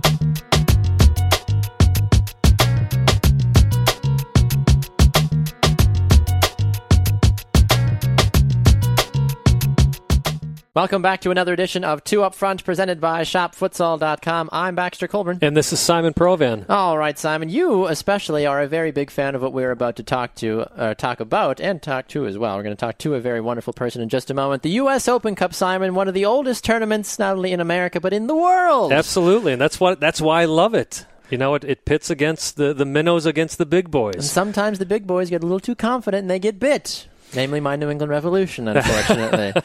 but uh, Simon, now we have an opportunity to speak with somebody very important, a part of uh, the Cup.us. Who are we speaking with, Simon? Josh Hakala, who's the founder of the Cup.us. I know it used to have a different name, but Josh, uh, it's the Cup.us. Welcome to the show.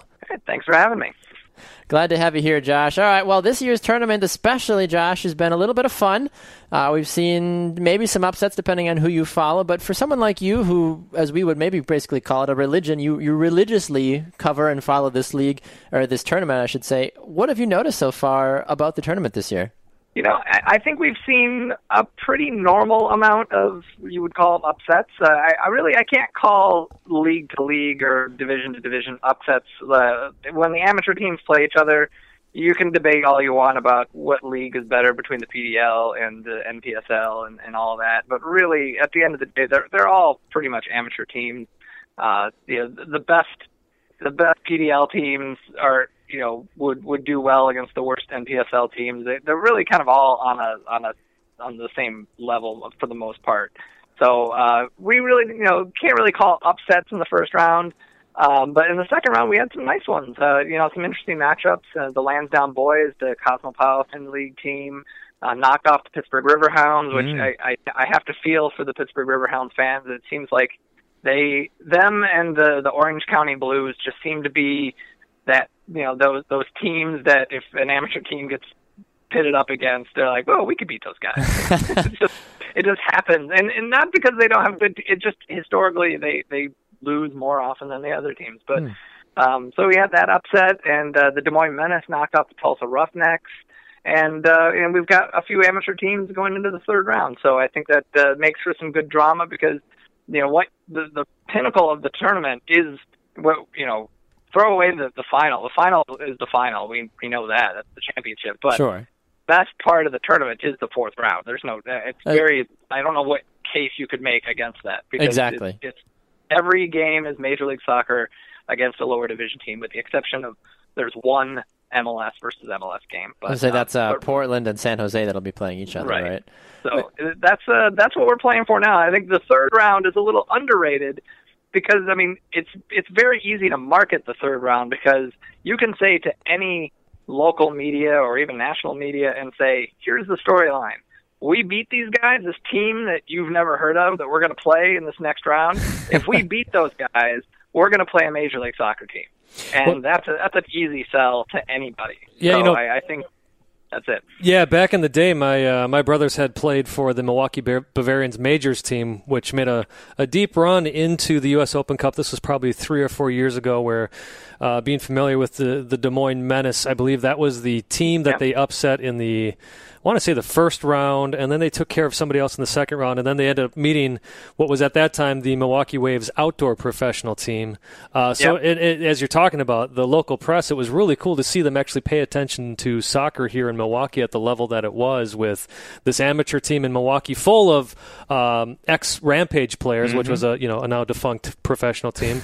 Um, Yeah. But you know, having our I own did local the- derby. I did the play. I did the play-by-play for that Milwaukee game. Oh, you the, did? the Milwaukee Derby. Of, of it was an actual derby. Like we we say that. I think we use that word a little too liberally, but It yeah, is, that, yes. I, that was uh, the first.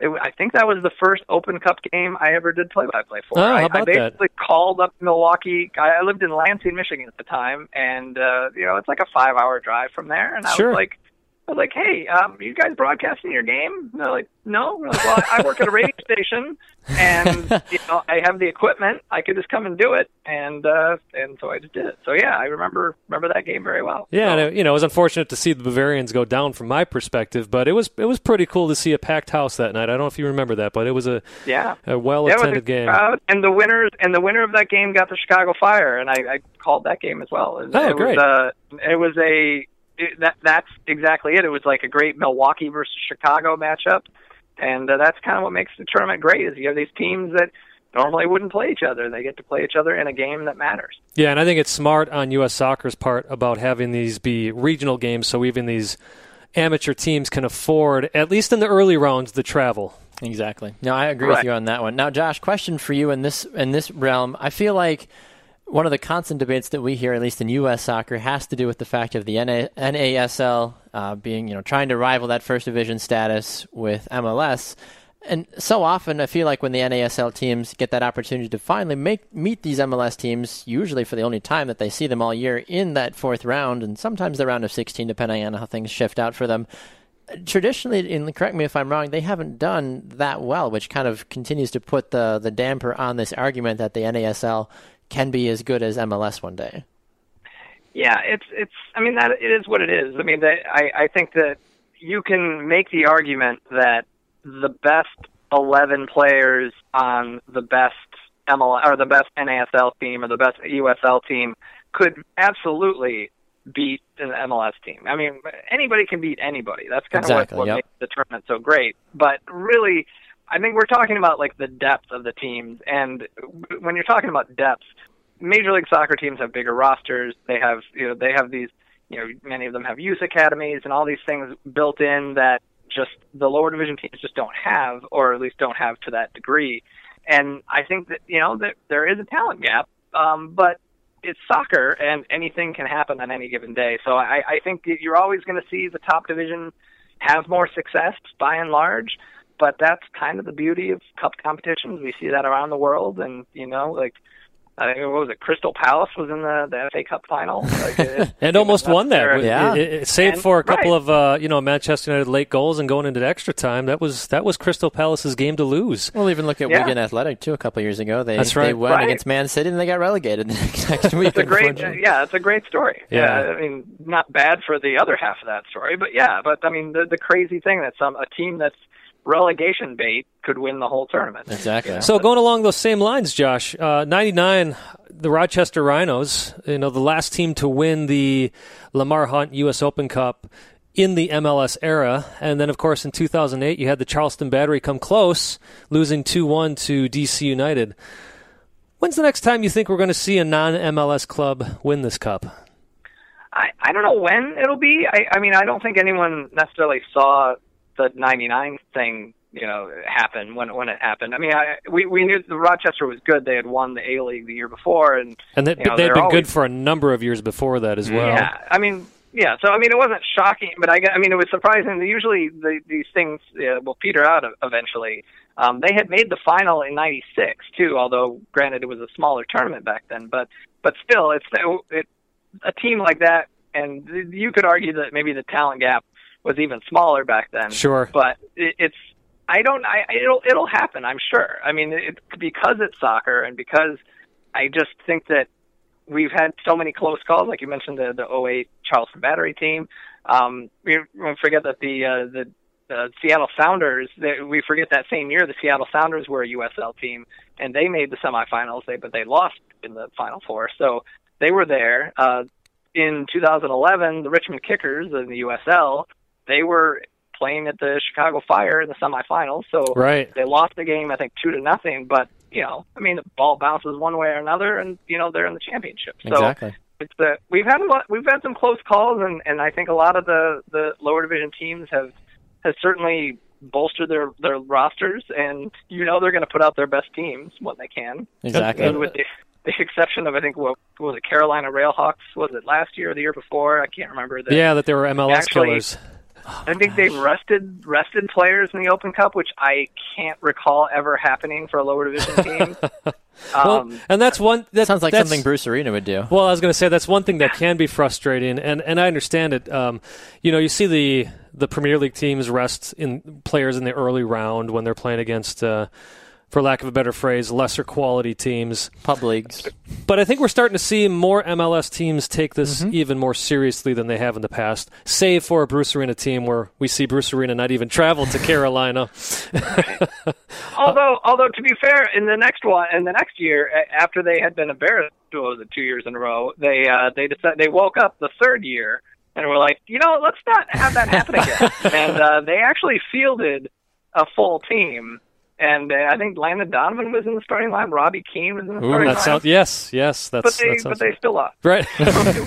but it was but it was the fact that they tried and but really I, but aside from that i mean i think people are still you know people who maybe don't follow the tournament that closely you know they they maybe are aware of like you know who who wins it or maybe a few upsets Sure, here and there yeah. but if you really look at the lineups that that mls teams put out and we don't track it although we probably will at some point because we just do things like that Exactly. But You love those stats, yeah. trying to figure out the quality of a lineup is really difficult to do because you have injuries, you have scheduling issues. So, you know, if they play a game on a Sunday, you're you I mean, what are you going to do if you have a game a league game on a Sunday and then you have to turn around and play on a Saturday and then you got the game on Tuesday or Wednesday?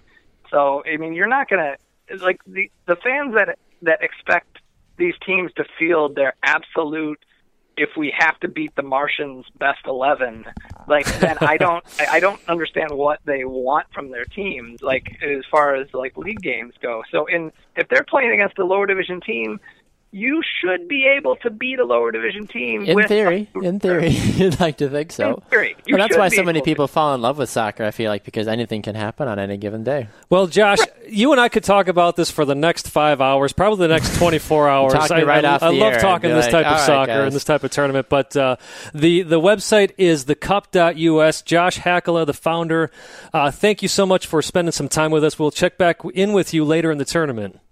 Yeah, sounds good. Anytime. All right, Josh. Thanks again for your time. All right, we are going to run to a break. When we come back, we've got more exciting action for you. Don't go anywhere. You're listening to Two Up Front, presented by ShopFutsal.com.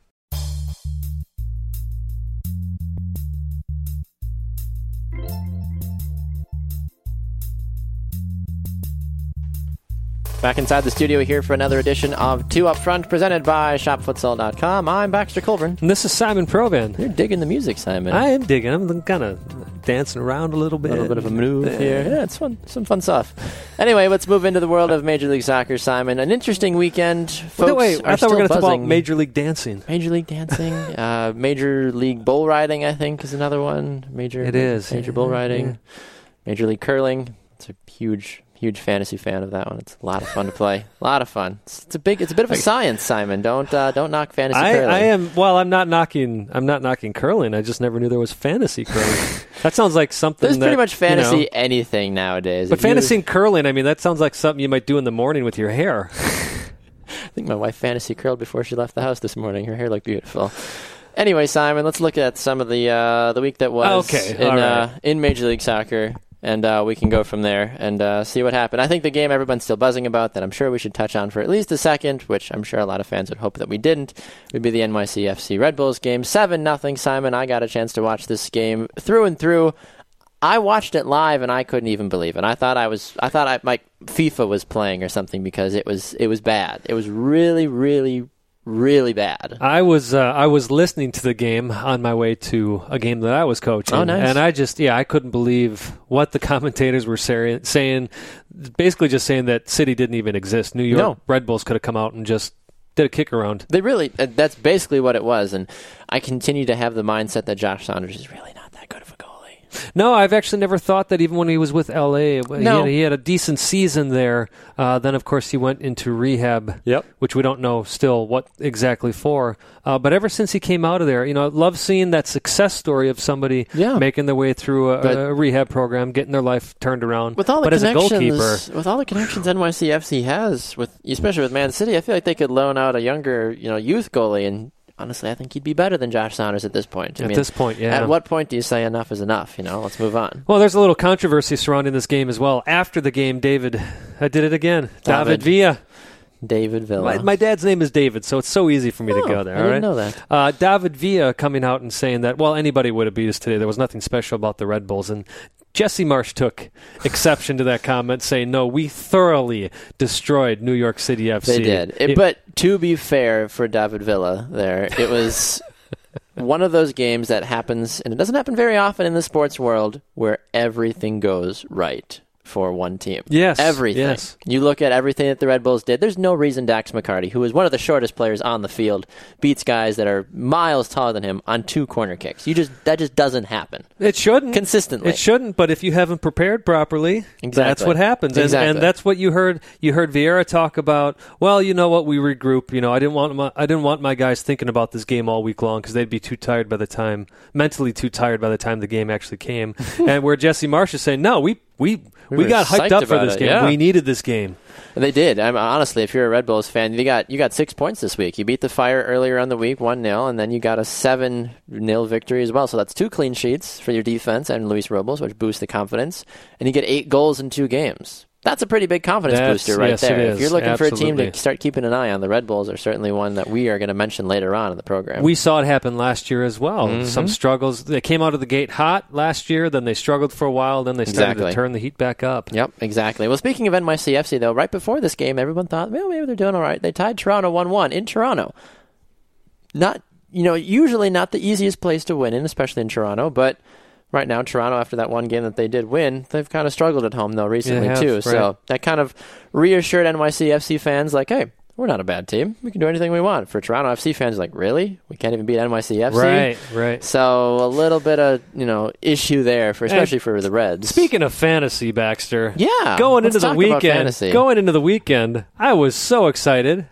David Villa, Giovinco, CJ Sapong all starting up front. Yeah. I'm looking at TFC having two games. I'm looking at NYC That's a good lineup. uh, having two games, playing against teams that they should all be scoring against.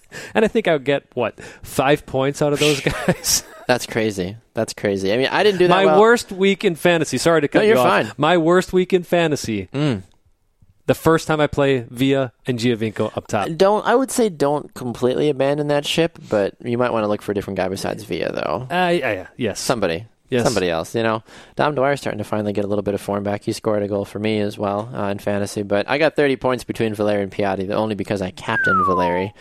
Um, I only got 55 total points this week or last week, but I'm, I'm excited for this week though. It's a double week for uh, Orlando and for Philadelphia as well. I only have two Philly Philly players though for my for my double, but I feel good about my midfield right now of Valeri Piatti, Lee Nguyen, and Chris Pontius as well. Yeah, yeah. I, uh, I don't have anybody from Orlando playing. I do have CJ. I thought about Molino, but I was like, you're not doing that great. And well, of course, he goes out and Of course, scores a goal. exactly. Yes. Yeah, makes sense. Yeah, I have Larry as well. I'm happy to see that you finally are not captaining him because it was so frustrating to see him do well. I'm like, ah, Baxter's getting double points. I'm only getting single points. Exactly. points. But I don't ever want to not captain Giovinco again. I've made Just- that mistake twice. As long as he's on your roster, rest of the year, just do it. Yes. You know, I captain Andre Blake this week, which we'll get to a little bit here in our in our predictions and everything else that's happening through Right. the week. But uh, he's got a double game. He's been playing really well so far. I've already got 14 points from him from one game. He's still got one more game left. So MLS fantasy. My forwards, I'm kind of e about Ordoro, McGee, and uh, so- Solanac. Sol- Solanac, I think, from, Colo- from Colorado. Yeah, it's it's interesting this this upcoming week because uh, you don't have. No, I'm thinking. I'm sorry. I'm thinking. Two I'm, weeks. I'm a week ahead. Two weeks, week yeah. ahead of myself. Yep. Edit, Next week's show, we can edit that out of the program, there, Baxter. Next week's conversation, we'll talk about that. But I know what you're saying. Yes. Aside from that, though, the Chicago Fire they got a very much needed win this week. They beat the even worse Houston Dynamo one 0 I honestly thought Houston was the better team coming into this game, but the Fire they're weird, they're pesky, and they just managed to beat a team that they maybe were underrated about. Which makes you wonder: Did Oil, Owen Coyle actually get up and leave Houston, or or did Hmm. Was the brass say, "Listen, you out." lost to the Fire, you lost to Chicago, uh, lose to you've Fire? done nothing really in the couple of years you've been here." True. It- well, I guess year and a half With the team right? that he had, which arguably Right. is very good. Right, you got players like Alex on the team, uh, Barnes. Cubo Torres, who, uh, you know, He's up and down, but still a very good forward as right. a whole through so and through. I, I'm interested to see if, if Owen Coyle actually ends up with a team in England. It was Mhm. rumored that he was going to be over at uh, Celtic, That which. Brendan Rodgers ended up being hired Yep. for.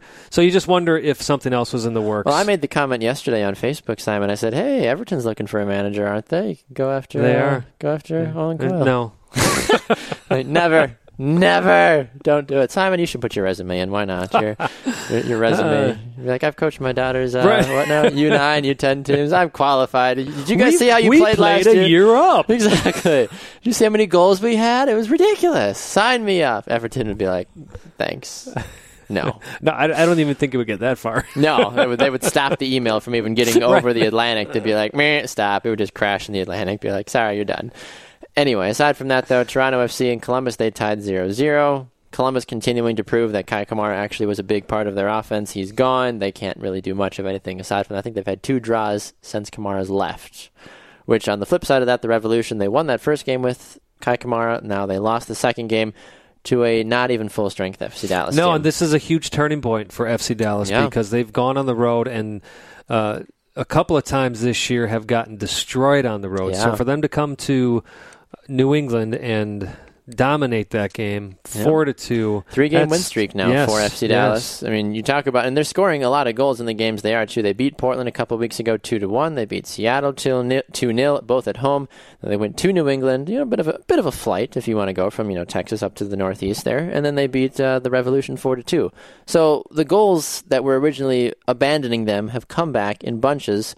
And they've been doing it without some of their better players. No Right. Maxi Urruti in this game. I think Mauro Diaz wasn't around very much for this one as well. But they're finding different guys to step up and score goals. So good for them. You know, I mean, obviously, I'm sad that the Revolution lost this game, but the Revs are still trying to work things out. Honestly, with a couple injuries that they've got, and really trying to see what they're going to do with because they've they've almost got too many options now for for Right. attacking. So they got to figure out where they're going to put people. So we'll see. Somebody else that we saw that got a nice goal, Kyle Larin. He scored twice. Kaká did some really nice assisting as well. And you you mentioned this off there, kind of maybe of an upset. Orlando A beating. Montreal. Yeah, you know Montreal's been Montreal has been a bit up and down, but I think on paper they still have a stronger team. So to see Orlando, who's been struggling a bit, come out and, and beat a Piatti-led Montreal Impact Yep. two to one, that bodes well for Orlando City. I agree. I agree with you on that one. RSL they beat Sporting Kansas City three to one. The wheels continue to come farther and farther and farther off for Sporting Kansas City. I really don't feel like Peter Vermes needs to still be employed. Honestly, at that point, just maybe you need to swap somebody else in. Uh, I, maybe I think uh, well we've talked about this before, and you know I support that. I think it, it- Jason Kreis. is just one of those teams where the whatever you want to call it, the the, the coaching, the managing Sure. is just uh, dried up. I'd agree. Needs needs to be some fresh ideas in there. You've you. got too talented of a team in Sporting Kansas City. Of course, it's unfortunate that you see Brad Davis have a ball bounce off his back and go Yes. into the goal. But Not much you can do about that. no, but when that keeps happening and your team doesn't really respond, you know, Dwyer goes in and It's funny. MLS Soccer actually has it down as Don Dwyer instead of Dom Dwyer. Oh, that's his brother. Yeah, right. Do I get Twin did- brother. No wonder I didn't get fantasy points for that this week. Anyways, anyways, you uh, you know they do come back and get a goal, but then three minutes later they fall apart, and RSL gets back on This the board. not, and we've said this before. Sporting Kansas City, they're not a bad team. They've got good No. players. They really do. Some of them are on the Copa America roster, whatever that's worth. on the flip side, Colorado continues oh to Oh goodness. shock the league 1-0. They really do. and people still don't want to believe in them. No, it's the Leicester City of the Major League Soccer world, like you said on Facebook earlier this week. And then finally, the the, the two big games on Sunday. Portland they got a nice four two victory over Vancouver. They sure did. And LA and San Jose California Eh. Classico strikes again. Yeah, 1-1. 1 1. No one cares. All right, quickly for our predictions for the week here. Uh, that was this last week. Simon beat me. Uh, he beat me 5 and 8 to my 4 and 9 over this last week. I don't know if there's anything that really took place that either of us. I also I gave us the points for the USA Puerto Rico. I didn't Okay. because they did win. They did. They did I mean, win. nobody thought that Puerto Rico was going to score a goal. Honestly, we No, get, that, we get, we get hey, that by default, which is a great goal. It was, it was a great goal. Um, and, and what's great about that too is that player, I believe, played at Virginia. He went to college in the U.S. So he did, yeah. He was a Conference USA player too. That's so that's okay, what so folks okay. are like, hey, that's good to hear. All right, this upcoming week, let's do this quickly. Orlando and Philly, which already took place. It did. We can't count that. Shoot, I mean, I took Philly, but it doesn't count. I- I- yeah, I didn't see our nice document in Uh, here. it's all good. USA Ecuador, we missed that one as well too. So I would have taken the US anyway. Uh, Sporting Kansas City, DC United. Let's start with that one then. what do you think? This is a tough one to call. That's what I think. I'm gonna take a Uh, draw. Uh, you are taking a draw. I was thinking of doing are- the same. You know what? I'm going to take DC. Okay, I'd not love- a bad, I'd love not to a bad move, honestly. I'd love to see Neagle get a goal this week. How about that? Is he on your DC fantasy United? team? He is on my That's fantasy why. team. Okay. Uh, Vancouver and Houston. Vancouver, I feel like, is a fairly easy option in this one. Yeah, I uh, I also am going with Vancouver. Uh, the New York Red Bulls and Toronto FC. The New York Red Bulls are hot, and I'm going to continue to ride that train for a little bit at least. Do it. I'm going to. Yeah, I'm gonna. I'm gonna ride it as well. gonna I was gonna go with a draw, but Jump on the Red Bulls train. nah. So everybody enjoy the draw that will now happen since I'm changing my pick The to the Red Bulls. the game's to get canceled, basically. Columbus and RSL at Columbus. RSL, I feel like, is a fairly easy pick in that one. I sure do. So that's why I'm taking Columbus on that Oh, one. Sure, makes sense. The Revs hosting the Seattle Sounders.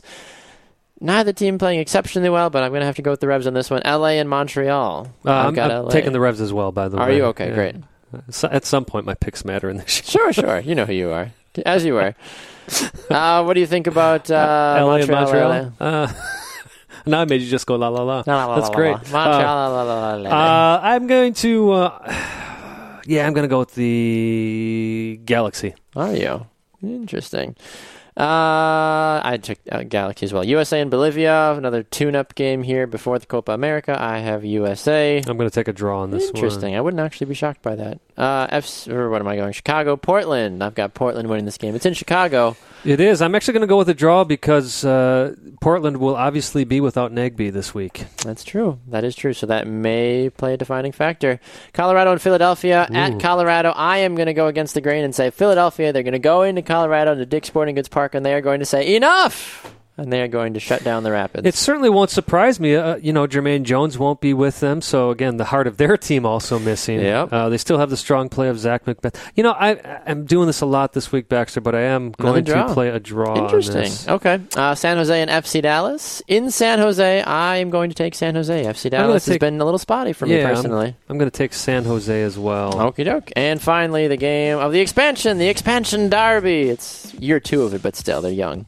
NYCFC and Orlando. I'm going to take Orlando. I liked what Kyle Larin did last week. What do you think? I think it makes most sense to take Orlando, but I'm actually going to use the opposite reasoning here. Okay. Since the villains got so drubbed against the Red Bulls, they're going to respond in a great way. But it's at home, though. When have they ever done anything well for NYCFC at home? Eh, I don't know.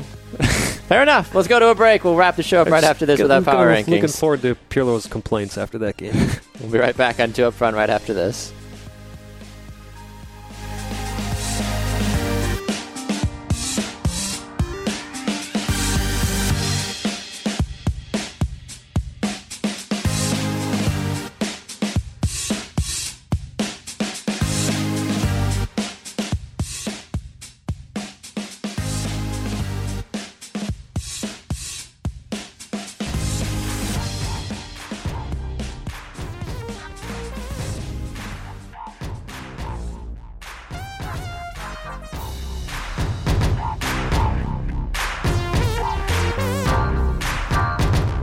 Another edition of Two Up Front, where Simon doesn't care and I'm just hanging out.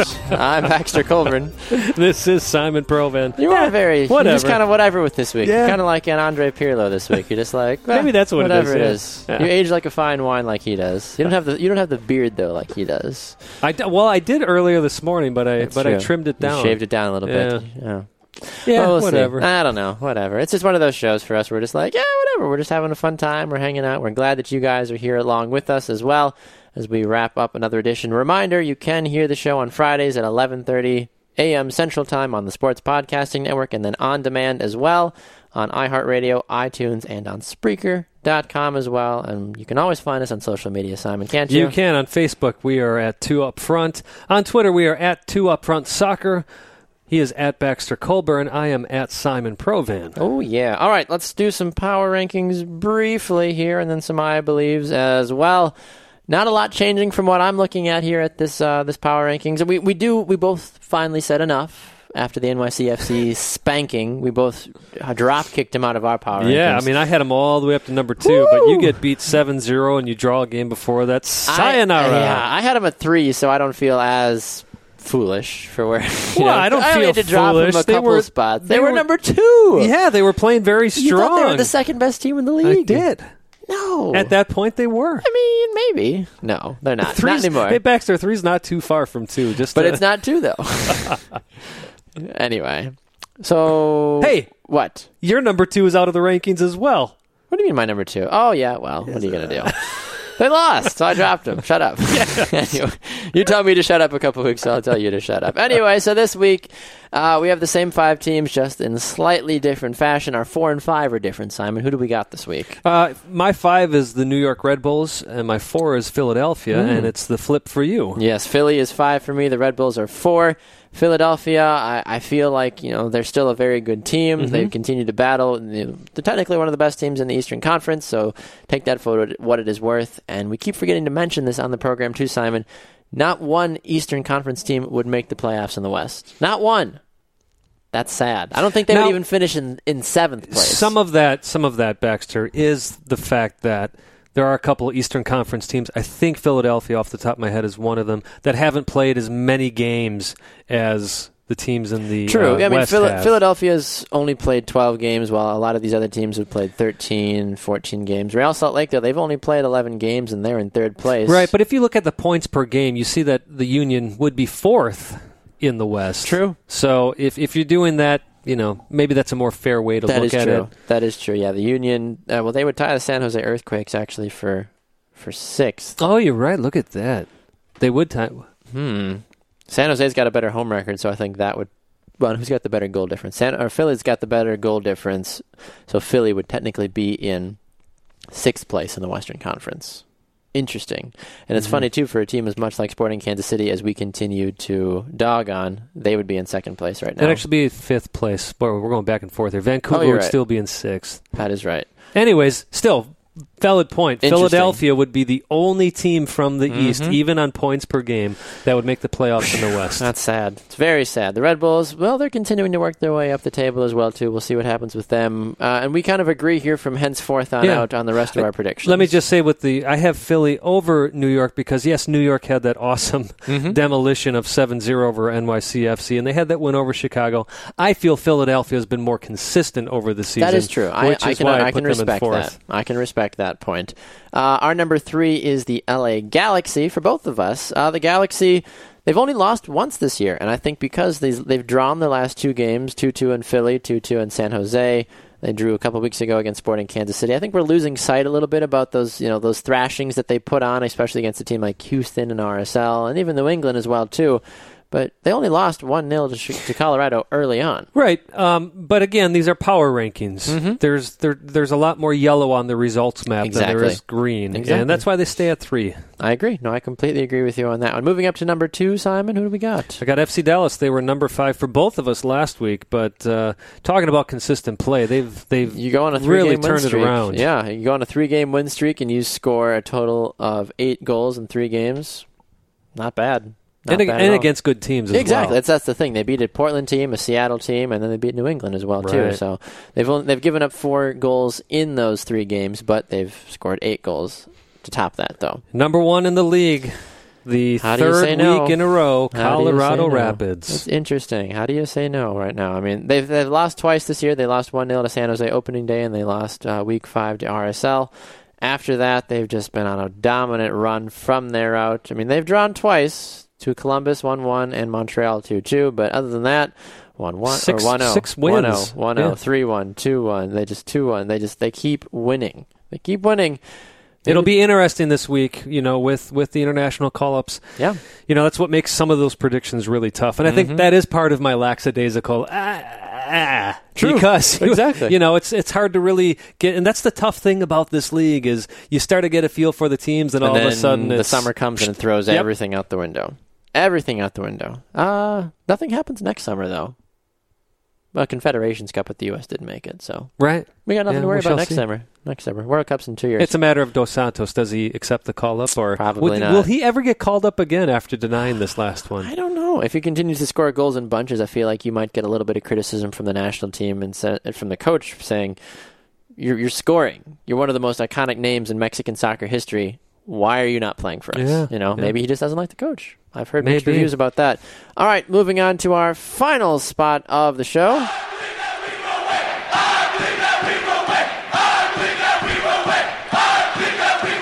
All right, Simon, it is time for our I Believe segment where we both offer a prediction or a belief about something that we believe will happen in the soccer world. So many things to choose from, Simon. Copa America is right around the corner, the Euros, the Olympics, MLS, NWSL. Take your pick. What are you going with?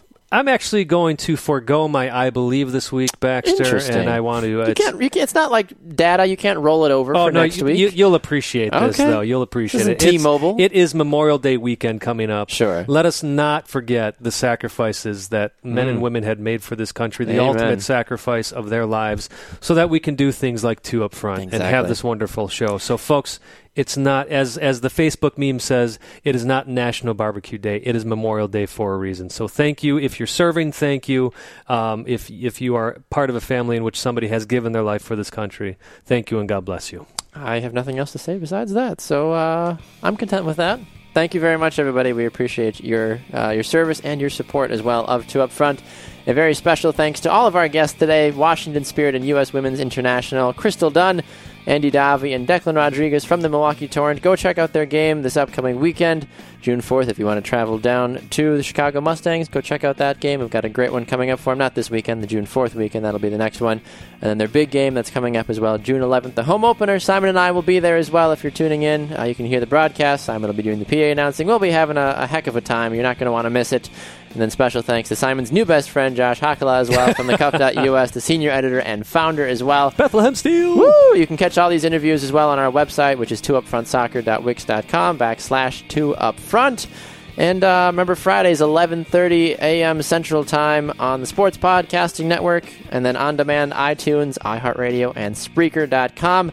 Next week, just to give you a little bit of a tease, couple big interviews coming up for you. DC United goalkeeper Andrew Dykstra will be here with us.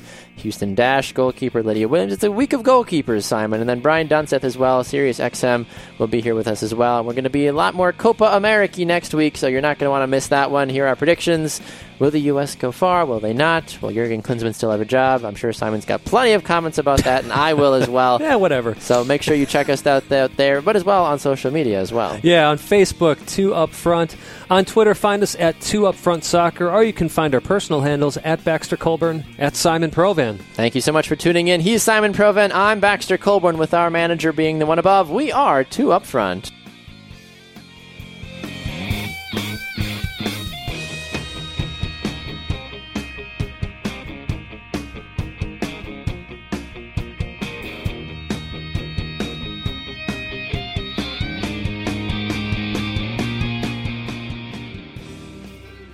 Were listening to SPN, the Sports Podcasting Network.